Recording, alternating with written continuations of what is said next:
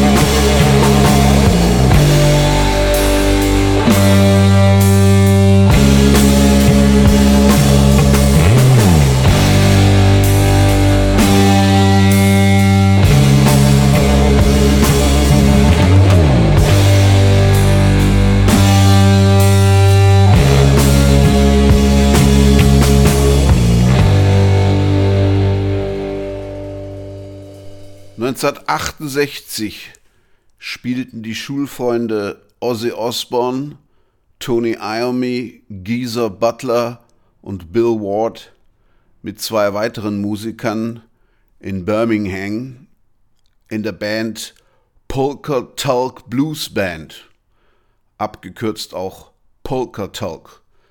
Und die spielten eine Mischung aus Blues und Jazz.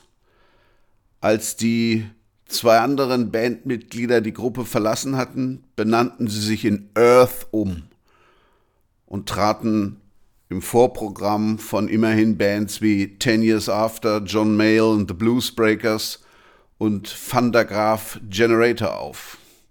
Sie gingen sogar auf Europatour. Ende 68 spielte Tony Iommi, der Gitarrist, kurzzeitig bei Jethro Tull, kehrte aber zu Earth zurück. Dann entdeckten sie, dass es in Amerika eine Hardrock-Funk-Band namens Earth gab und nannten sich um in Black Sabbath nach einem Horrorfilm, einem italienischen Horrorfilm, I Tre Volti della Paura von 1963. Da spielte Boris Karloff mit, auch bekannt als Frankenstein. Sie probten damals gegenüber eines Kinos und da fiel ihnen auf, dass immer wenn es Gruselfilme gab, das Kino besonders gut besucht war. Also beschlossen sie, Musik zu machen, bei denen sich die Leute auch gruselten. Und so klang es dann, wie das Lied eben. Der Song heißt auch Black Sabbath und damit eröffneten sie ihr erstes Album. Und das Lied hat noch heute seine Wirkung nicht verloren. Ich habe es mal vor Jahren meiner damals, meiner damals noch im Teenageralter befindlichen Tochter Gina vorgespielt und die bat mich schon nach wenigen Takten, diese gruselige Musik auszumachen. Sie hätte Angst. Als vor ein paar Jahren mal mein Vater zu Besuch war und mich fragte, was eigentlich dieses Heavy Metal sei, spielte ich ihm ebenfalls mit voller Lautstärke Black Sabbath von Black Sabbath vor. Er blieb etwas verständnislos zurück und meinte, lass uns lieber wieder Opernarien hören. So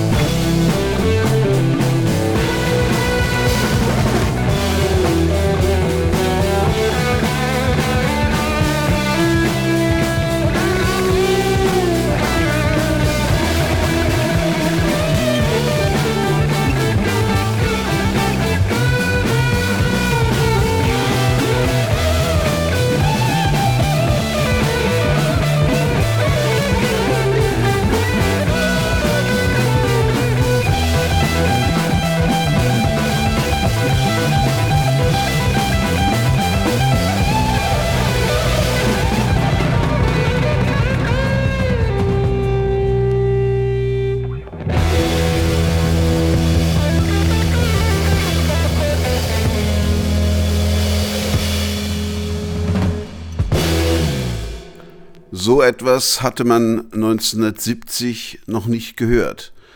Es gab zwar die ersten Hardrock-Bands, The Who, Live at Leeds, Led Zeppelin oder auch Deep Purple, aber das war eine andere Musik. So finster, so kompromisslos und auch so reduziert in den Mitteln spielten nur Black Sabbath. Und 1970 hatten sie auch ihren ersten Welthit, Paranoid, hier in einer Live-Aufnahme aus dem Beat Club im Fernsehen.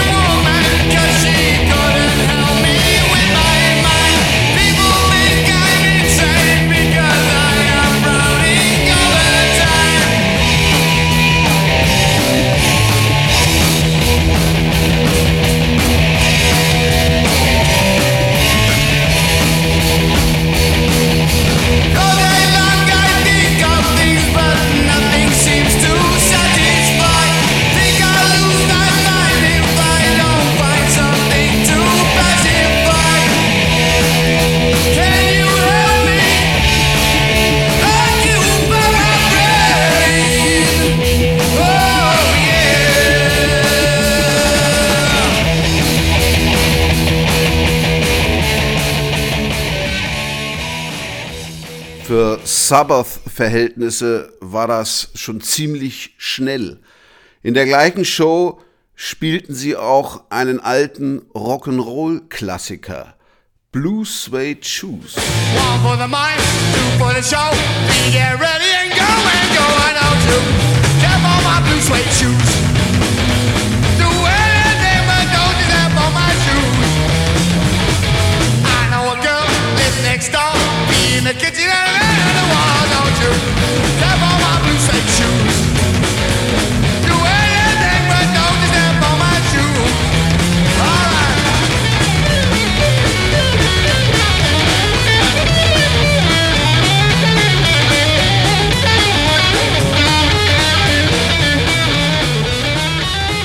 hier so virtuos auf der Gitarre gniedelnde Tony Iommi hatte ja eine Behinderung. Er hatte, äh, als er noch in der Fabrik arbeitete, in einem der Stahlwerke, glaube ich, in Birmingham, ist er mit seiner linken Hand in eine Maschine geraten und die hat ihm fast alle Fingerkuppen abgeschnitten. Und er spielte eigentlich mit so, ja, mit, mit Fingerkuppenprothesen. Und das erklärt vielleicht auch seine eigentümliche Spielweise, dieses riffbetonte Spiel und auch das war auch ein Grund, warum sie ihre Instrumente niedriger gestimmt hatten, damit er nicht so hart die Saiten greifen musste. Die waren dann weicher zum Ziehen. Dafür war er aber erstaunlich flink.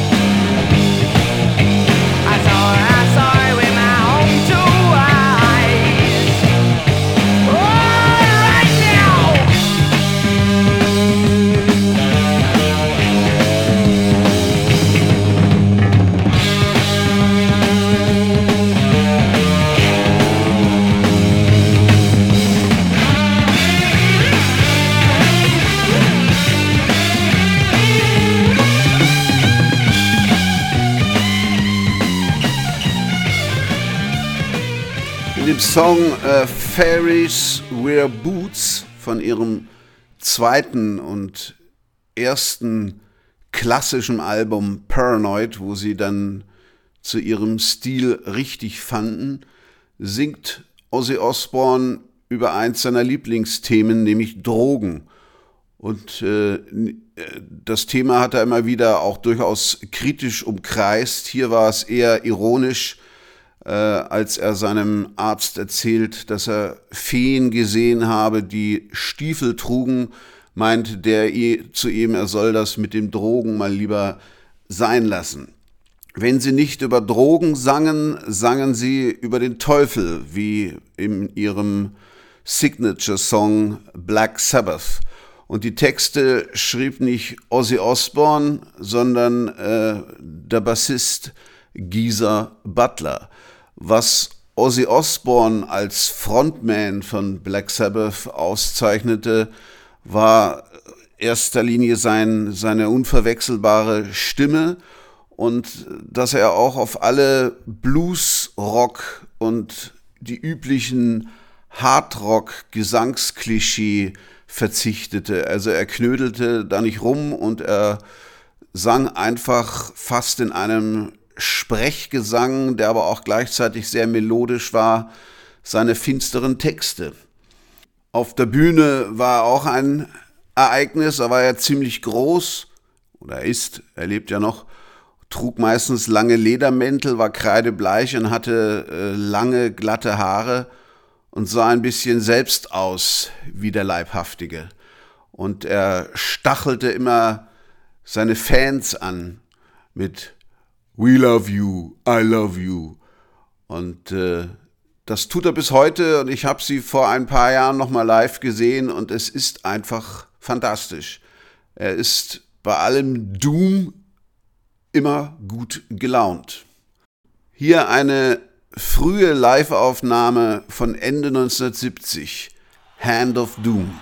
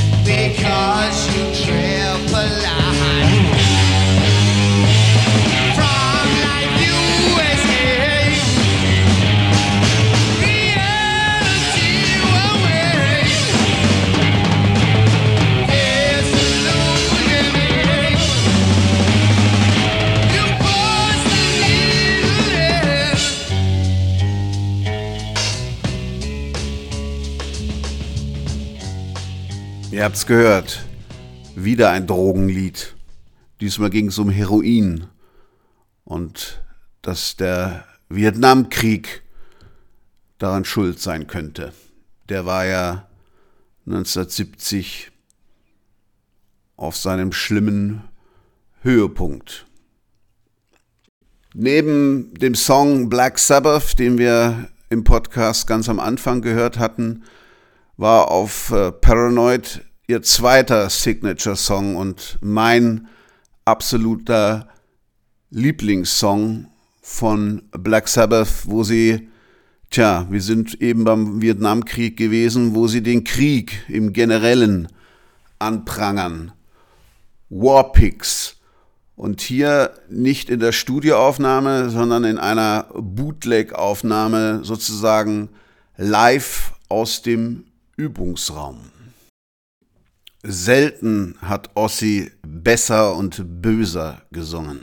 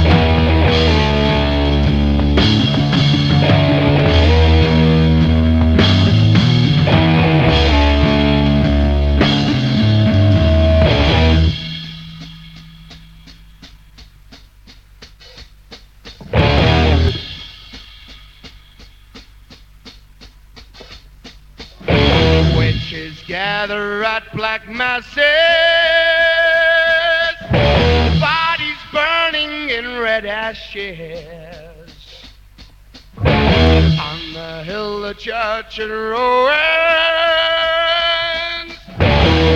the scene of evil doing. It's the place for all blacks to know. Watch them eating dead rats in the hut. I guess it's the same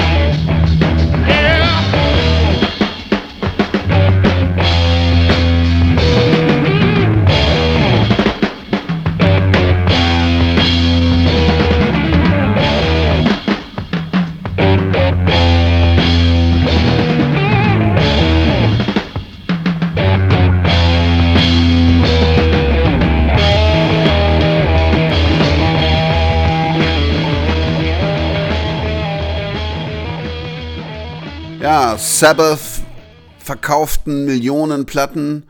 Mit Paranoid waren sie in vielen Ländern auf Platz 1 und sie tourten unaufhörlich und dann schoben sie noch ihr drittes Album hinterher, Masters of Reality, das viele auch für ihr Bestes halten, trotz der hektischen Aufnahmen. Into the Void, ins Leere.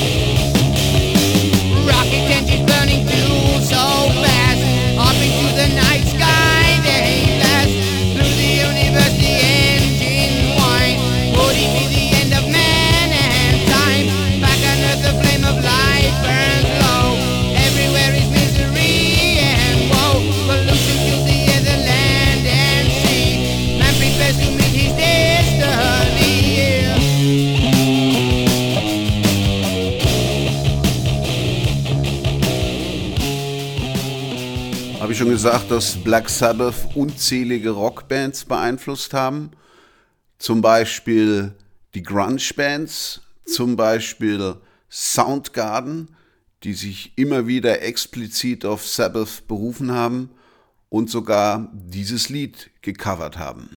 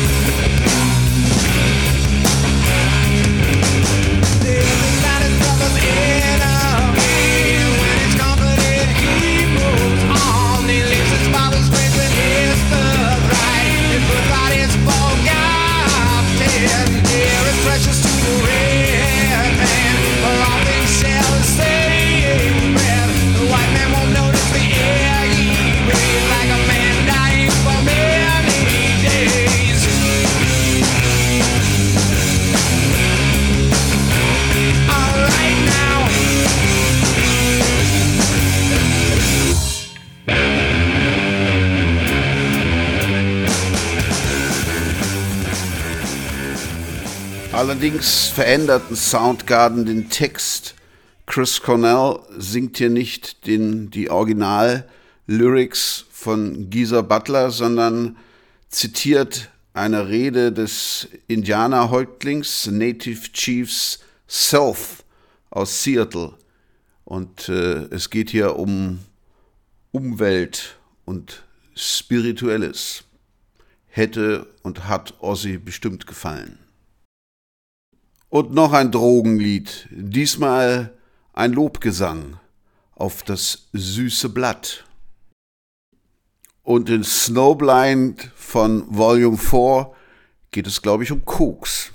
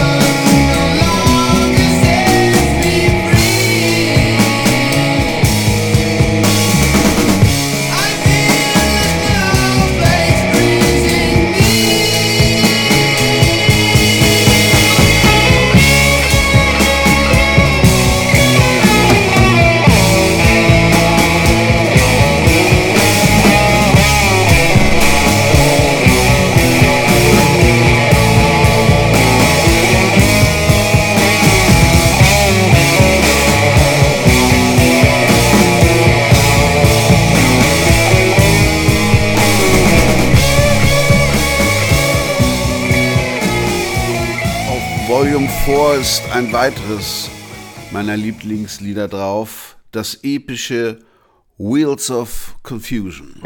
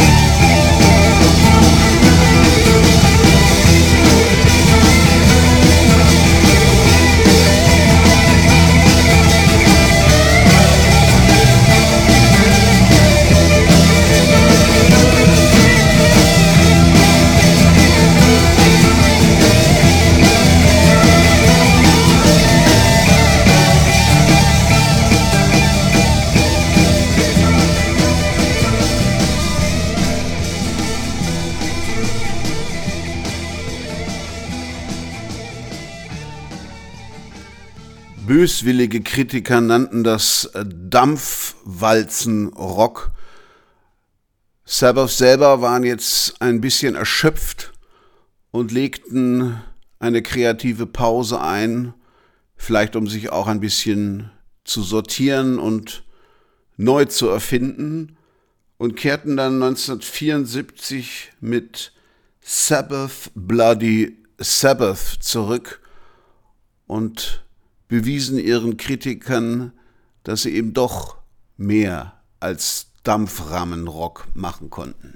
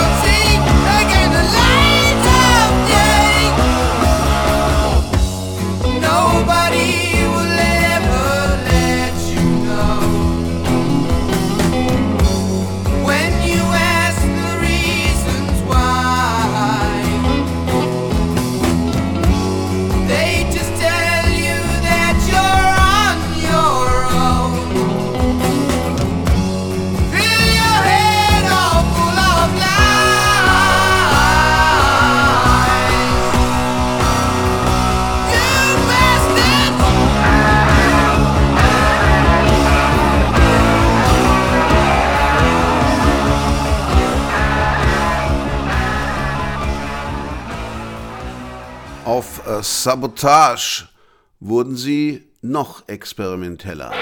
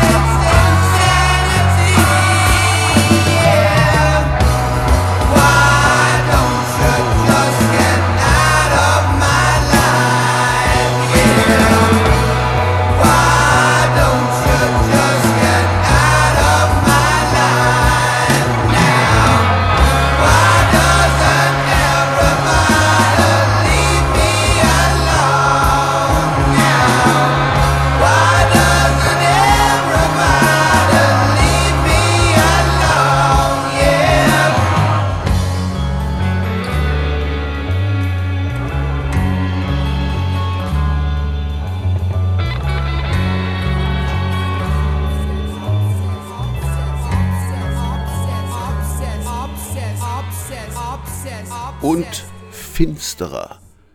Im Opener Hole in the Sky besangen sie das Ozonloch, glaube ich.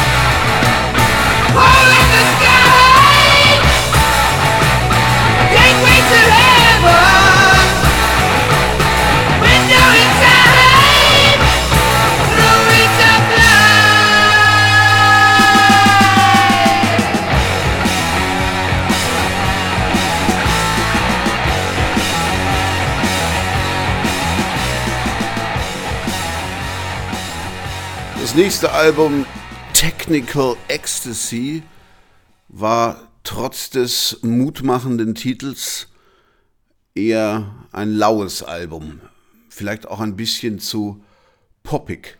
Aber auch hier gab es einen netten Song.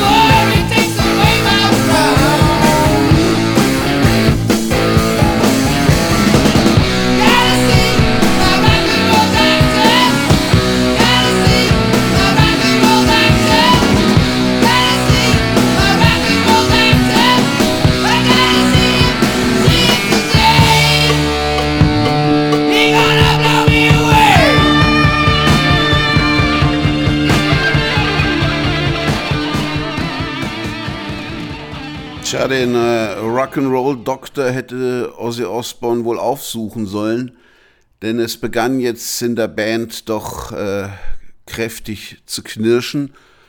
Ozzy verließ die Band kurzzeitig, kehrte wieder zurück und dann rafften sie sich noch zu ihrem letzten Album in der klassischen Besetzung in den 70er Jahren auf, Never Say Die. Und äh, viele mögen dieses Album nicht. Ich liebe es und spiele euch zwei Songs vor, Junior's Eyes und Over to You.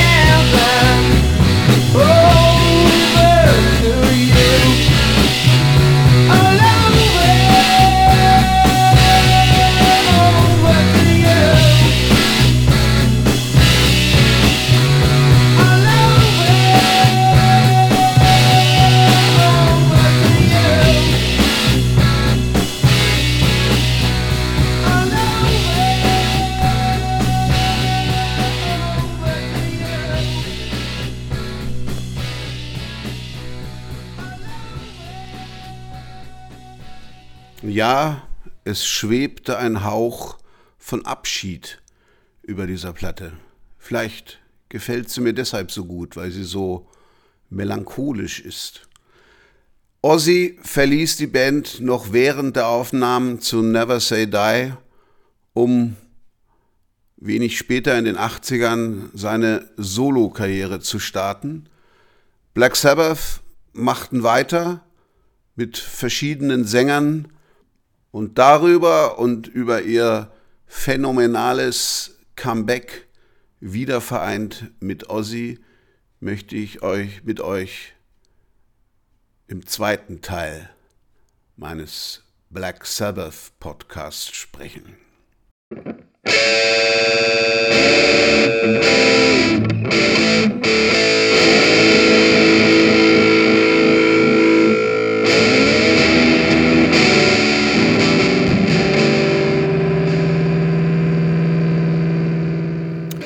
Alle gespielten Platten und Songs wie immer in den Show Notes zu meinem Podcast.